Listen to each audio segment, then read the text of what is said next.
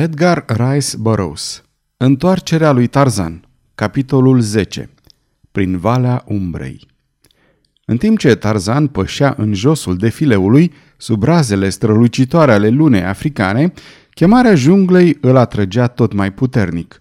Singurătatea sălbatică și senzația de libertate îi umpleau inima de viață și optimism. Deveni iarăși Tarzan din neamul maimuțelor, cu fiece nerv încordat pregătit la orice surpriză din partea oricărui dușman din junglă, călca ușor și cu capul sus, mândru și conștient de puterea lui. Zgomotele nocturne ale munților erau noi pentru el, dar în urechi stăruia glasul cald al unei iubiri pe jumătate uitată. Dintre nenumăratele sunete putea desluși unele din instinct. Unul era chiar foarte cunoscut, strănutul îndepărtat al lui Shita, leopardul, Însă, în urletul final răzbătu o notă ciudată care îl făcea să se îndoiască. Nu, era o panteră. Deodată, un nou sunet, un zgomot ușor, precaut, deosebit de celelalte. Nici o altă ființă omenească, în afară de omul maimuță, nu ar fi fost în stare să-l detecteze. La început nu se dumiri ce este, însă în cele din urmă își dădu seama că e zgomotul făcut de picioarele desculțe ale mai multor bărbați. Veneau tiptil-tiptil pe urmele lui. Așadar, era urmărit. Într-o fracțiune de secundă se lămuri de ce fusese părăsit în valea aceea mică de către Jernoa, însă în planurile acestuia se produsese o încurcătură. Oamenii sosiseră prea târziu. Pașii se apropiau din ce în ce. Tarzan se oprise în frunte pe urmăritori. Pușca era pregătită. Surprinsese licărirea rapidă a unui burnus alb – Strigă în franțuzește întrebând ce voiau de la el. Drept răspuns, o împușcătură și odată cu zgomotul împușcăturii, Tarzan se prăbuși la pământ. Arabii nu se năpustiră de îndată, așteptară vrând să se asigure că victima nu se mai scoală. Apoi, ieșiră repede din ascunzătoare și se aplecară asupra lui. Curând își dădură seama că nu murise. Unul dintre ei puse țeava puștii în ceafa lui Tarzan ca să-l lichideze. Însă, un altul îl opri. Dacă îl duce în viu, răsplata va fi mai mare. Îl legară deci de mâini și de picioare și, ridicându-l, îl așezară pe umire a patru dintre ei, pe urmă își reluară marșul spre deșert. Ieșind din munți, se îndreptară către miază zi. În zori, sosiră la locul unde doi oameni de-ai lor păzeau caii. De aici înaintară mai repede. Tarzan, care își recăpătase cunoștința, fu legat de un cal adus special pentru asta. Rana lui era doar o zgârietură ce îi crestase pielea la tâmplă. Nu mai sângera, însă sângele închegat îi mânjise fața și hainele. De când căzuse în mâinile arabilor, nu scosese niciun cuvânt și nici aceștia nu-i vorbiseră decât ca să-i dea ordine în clipa când ajunseseră la cai. Goniră timp de șase ore prin deșertul fierbinte, ocolind oazele din drumul lor. Către prânz, sosiră într-un doar de aproape 20 de corturi. Se opriră și unul dintre arabi desfăcu frânghiile cu care îl legaseră de cal. Îi înconjurară o mulțime de bărbați, femei și copii. Mulți din trib, în special femeile, părură foarte încântați să-l ocărască pe prizonier. Ba, câteva femei merseră atât de departe încât se porniră să arunce cu pietre în el și să-l lovească cu ciomegele, până când apăru bătrânul șeic și le goni de acolo. Ali Ben Ahmed mi-a spus că bărbatul acesta a stat față în față cu El Adrea în munți și l-a răpus, zise. Nu știu ce gânduri are străinul care ne-a trimis după el și nici nu mă interesează ce o să-i fac acestui om când îl vom da în primire, însă prizonierul e un bărbat curajos și atâta timp cât se află în mâinile noastre va fi tratat cu cinstea cuvenită celui care îl vânează pe stăpânul cu capul mare, singur, noaptea și lucide. Tarzan auzise de respectul pe care arabii îl arată celui care biruiește leul și se bucură, căci acest lucru îl scăpa de torturile umilitoare din partea membrilor tribului. Îl duseră deci într-un cort din piele de capră, aflat în partea de sus a doarului, unde îi dădură ceva de mâncare și, legat fedeleș, fu lăsat să zacă pe o bucată de covor, singur în cort. Văzu că în fața ușii se afla o strajă, însă când încercă să forțeze legăturile, își dădu seama că nu mai era nevoie de altă precauție din partea răpitorilor săi. Nici măcar mușchii săi puternici nu putură să rupă nenumăratele frânghii. Puțin înainte de căderea murgului, mai mulți bărbați se apropiară și intrară în cortul în care se afla. Toți erau îmbrăcați în veșminte arabe. Unul dintre ei înainta spre Tarzan și, când își descoperi partea de jos a feței, omul maimuță putu să vadă trăsăturile răutăcioase ale lui Nicola Rokov. Buzele îi se schimonosiră într-un rânje desgustător. Ah, domnul Tarzan, începu el, dar e o adevărată plăcere. De ce nu vă ridicați să mă întâmpinați? Cu o înjurătură teribilă și urlând, Ridică-te, câine! Îi trase un bocanc zdravă în coaste. Mai na și na, na, urla el în timp ce îl lovea peste față și coaste. Câte un picior pentru fiecare insultă pe care mi-ai adus-o. Omul maimuță nu-i răspunse. Nici măcar nu catadixi să îl privească după ce îl recunoscu. În cele din urmă, șeicul, care până atunci nu scosese niciun cuvânt, deși se uita urât la Rokov, interveni. Ajunge, îi porunci el. Omoară-l dacă poftești, însă nu vreau să văd cum un bărbat curajos e supus la asemenea înjosiri în prezența mea. Chiar mă gândesc să-l slobozesc din strânsoare ca să văd cât o să-l mai lovești. Această amenințare îl potoli ca prin farmec pe Rokov, fiindcă nu-i prea ardea ticălosului să-l vadă pe Tarzan liber atâta timp cât se afla în bătaia pumnilor săi.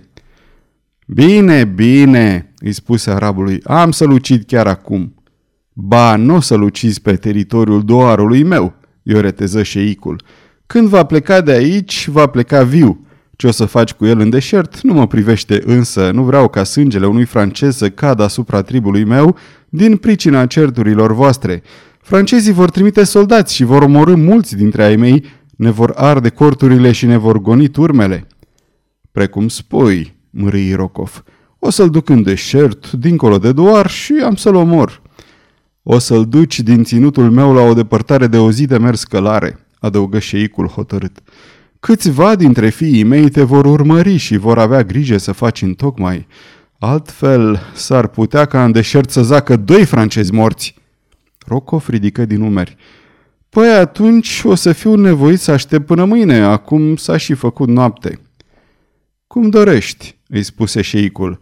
Însă, la o oră după ivirea zorilor, va trebui să pleci din doarul meu. Nu-mi prea plac mie necredincioșii și cu atât mai puțin lașii. Rokov ar fi vrut tare mult să-i răspundă într-un fel șeicului, însă se stăpâni fiindcă își dădea seama că bătrânului nu-i trebuia decât un motiv ca să se întoarcă împotriva lui. Plecară așadar din cort împreună. Rokov nu rezistă ispitei de a arunca din ușă o ultimă batjocoră la adresa lui Tarzan. Somnușor, domnule, îi spuse, și nu uita să te rogi fierbinte, fiindcă mâine, când vei muri, vei suferi atât de mult încât nu vei mai avea timp pentru a te ruga și pentru blasfemiile pe care le vei rosti. De la prânz, nimeni nu se mai îngrijise să aducă lui Tarzan mâncare sau apă și omul mai muță suferea cumplit din pricina setei. Se întreba dacă merită să-i mai ceară strajei să-i dea apă, încercase de două-trei ori, însă nu primise niciun răspuns. Se hotărâ să renunțe. Departe, sus în munți, auzi răgetul leului. Se gândea cât de sigur ar fi fost într-o vizuină de fiară sălbatică în comparație cu colibele oamenilor. Aceasta este o înregistrare Cărțiaudio.eu. Această înregistrare este citită cu respectarea legislației în vigoare pentru www.cărțiaudio.eu. Copierea, repostarea, multiplicarea, vânzarea, închirierea sau difuzarea publică a acestei înregistrări, fără acordul scris al www.cărțiaudio.eu, constituie infracțiune și se pedepsește conform legislației în vigoare. Pentru noutăți, vă invităm să vizitați site-ul www.cărțiaudio.eu și să ne susțineți cu un like, subscribe și follow pe canalul de YouTube Cărți Audio. De asemenea, puteți să îi susțineți printr-o donație pe naratorii voluntari ai acestui canal. Vă mulțumim și vă dorim audiție plăcută în continuare. Odinioară, când trăia în junglă, nu fusese niciodată atât de hăituit fără milă ca în ultimele luni de când se afla printre oamenii civilizați. Niciodată nu fusese atât de aproape de moarte. Leul răgi din nou, de data asta mai aproape. Tarzan simți vechiul impuls sălbatic de a-i răspunde cu strigătul de provocare al tribului său. Tribul său? Mai că uitase că acum era om și nu mai muță. Încercă încă o dată legăturile – Dumnezeule, măcar de-ar fi putut să ajungă la ele cu dinții lui puternici. Simți cum îl cuprinde o furie oarbă, văzând că strădanile sale de a se elibera nu au sorți de izbândă. Nu mă răgea acum în continuu. Era limpede că ieșise după pradă. Răgetul său era al leului înfometat. Tarzan îl pismuia fiindcă era liber. Nimeni nu-l va lega vreodată cu frânghii ca să-l măcelărească în tocmai ca pe o oaie. Gândul acesta îl chinuia cel mai mult pe omul maimuță. Nu era frică de moarte, nu. Încerca doar umilința înfrângerii în fața morții fără a avea măcar prilejul să lupte pentru viața sa. Trebuie să fi trecut de miezul nopții, gândi Tarzan. Mai avea doar câteva ore de trăit. Poate că găsea un mijloc de a lua și pe Rocov în lunga călătorie. Îl auzi pe stăpânul deșertului foarte aproape. Își căuta pe semne hrana printre animalele din țarcul doarului. Liniștea coborâ din nou, apoi auzul fin al lui Tarzan surprinse mișcarea furișată a unui trup. Venea dinspre cortul ce se afla undeva mai în spate. Foșnetul se auzea din ce în ce mai aproape. Încordat ca un arc, Tarzan aștepta să vadă ce se întâmplă. Timp de câteva clipe, afară domni liniștea. O liniște atât de adâncă încât Tarzan se miră că nu aude răsuflarea animalului care, cu siguranță, stătea ghemuit foarte aproape lângă cort. St! Se mișcă din nou. Se târăște mai aproape. Tarzan întoarce capul în direcția zgomotului. Înăuntru e întuneric beznă. Încet, foaia cortului din piele de capră se ridică de la pământ, împinsă de capul și umerii unui trup cu desăvârșire negru în semintunericul încăperii. Prin crăpătură se întrezărește priveliștea palidă a deșertului abia luminat de stele. Pe buzele lui Tarzan înflori un zâmbet. Cel puțin Rokov va fi înșelat. Ce furios să fie, moartea va fi mult mai ușoară decât cea pe care i-a pregătit-o nemernicul. Foaia cortului se lasă la loc și totul se cufundă din nou în beznă. Oricum, trupul acela, indiferent ce ar fi fost, se afla în cort cu el. Auzi cum se târăște mai aproape. Era lângă el. Închise ochii și așteptă laba puternică. Pe fața îndreptată spre tavan simțea atingerea delicată a unei mâini gingașe dibuind prin întuneric, apoi un glas de fată îi rosti numele într-o șapte abia perceptibilă. Da, eu sunt, răspunse el tot în șoaptă. Dar pentru numele lui Dumnezeu cine ești? Uled Nail din Sidi Aisa, veni răspunsul. În timp ce vorbea, Tarzan simțind cu fata îi tăia legăturile. Din când în când oțelul rece al cuțitului îi atingea pielea. Peste o clipă Tarzan era liber. Vino, șopti fata. O urmă afară din cort, târându-se pe burdă și străbătând același drum pe care venise ea. Se târâră așa lipiți de pământ până în dreptul unor tufișuri. Acolo, fata se opri până ce ajunse și Tarzan lângă ea. Înainte de a rosti vreun cuvânt, omul maimuță o privi mai atent. Nu înțeleg nimic. Cum de te afli aici? De unde știai că sunt ținut prizonier în cortul acela? Cum se face că m-ai salvat tocmai tu?" Fata zâmbi și spuse Am mers mult toată noaptea și avem destul până ne vom îndepărta de ajuns de orice pericol. Vino, am să-ți povestesc pe drum." Se ridicară și porniră de-a curmezișul întinderii de nisip, îndreptându-se spre munți. Nu eram sigură că voi ajunge la vreme," spuse fata în cele din urmă. În noaptea asta, El Adre a pornit după pradă și, după ce am părăsit caii, cred că m-a adulmecat și m-a urmărit. Mi-a fost grozav de frică. Ești o fată curajoasă, exclamă el. Ai riscat totul pentru un necunoscut, pentru un străin, pentru un necredincios? Fata înălță capul semeață. Sunt fica șeicului Cardur Ben Saden, spuse. N-aș fi demnă să fiu fica lui dacă nu mi-aș fi riscat viața ca să salvez viața celui ce m-a salvat, deși nu eram decât o biată Uled Nail.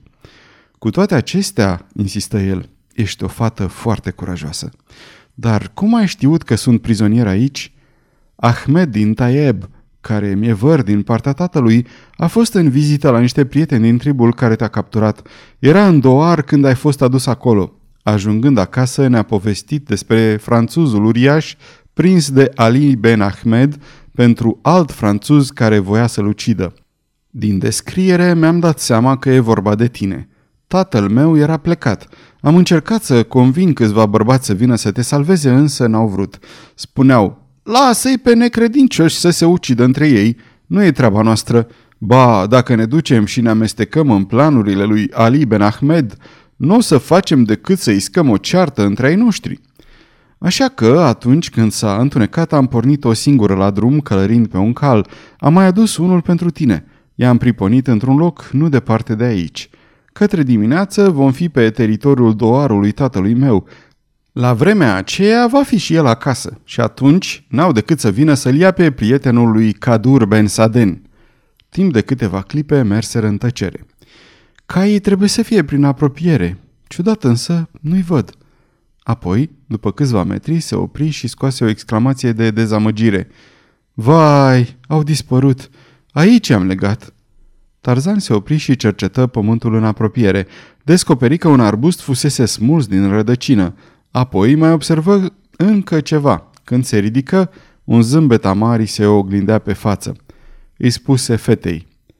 El Adrea a fost pe aici. După urme, totuși, cred că prada i-a scăpat. Dacă au reușit să fugă, caii sunt în siguranță la câmp. Nu le rămânea decât să-și continue drumul pe jos. Poteca trecea peste un pinten de munte, fata cunoștea foarte bine cărările. Mergea cu pașii mari și ușori. Tarzan o susținea ca să nu obosească prea tare. Mergând, vorbeau într-una și uneori se opreau să asculte dacă nu sunt urmăriți. Era o noapte negrei de frumoasă, scăldată în lumina lunii, iar aerul proaspăt și înviorător. În spatele lor se întindea peisajul nesfârșit al deșertului, punctat aici și colo de câte o oază. Frunzele de curmal din locul ferit pe care tocmai îl părăsiseră și cercul de corturi din piei de capră se decupeau pe fondul galben al nisipului. Un paradis fantomatic pe o mare fantomatică. În fața lor se ridicau munții masivi și tăcuți. Sângele clocotea în vinele lui Tarzan. Iată o adevărată viață. Se uita la fata de lângă el – o fată a deșertului pășind pe meleagul unei lumi moarte împreună cu un fiu al junglei. Zâmbi la gândul acesta.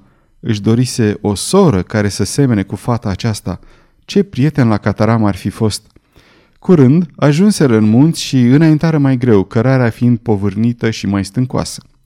Câteva minute merseră în tăcere. Fata se întrebă dacă vor ajunge la doarul tatălui ei înainte de a se porni în urmărirea lor – Tarzan ar fi dorit să poată merge așa la nesfârșit. Dacă fata ar fi fost bărbat, nu i-ar fi fost greu. Tângea după un prieten căruia să-i placă același fel de viață sălbatică, aspră ca și lui. Dorea să aibă prieteni însă spre nenorocul său, majoritatea celor pe care îi cunoscuse preferau mai degrabă îmbrăcămintea imaculată și bastonul în loc de un trup despuiat și junglă. Cei doi tocmai ocoleau o stâncă, deodată însă se opriră brusc – în fața lor, chiar în mijlocul cărării, stătea Numa, El Adrea, leul negru. Avea ochii verzi și foarte răi, își arăta colții fioroși și își biciuia furios cu coada coastele de culoare roșiatică neagră. Când îi văzu, scoase un răget. Răgetul înfricoșător, inspirând groază al leului înfometat, dar și turbat de furie. Dăm cuțitul, cerut Tarzan și întinse mâna către fată. Aceasta îl strecură în palmă. Îndată ce și încleșta degetele pe mâner, Tarzan o împinse ușor în spatele său. Fugi înapoi în deșert cât poți de repede. Dacă te chem, înseamnă că totul e în ordine și te poți întoarce. N-are niciun rost, zise ea resemnată. Acesta este sfârșitul. Fă cum îți spun, îi porunci el. Repede, nu mai are mult și sare. Fata se dădu înapoi câțiva pași și rămase acolo să urmărească scena de groază.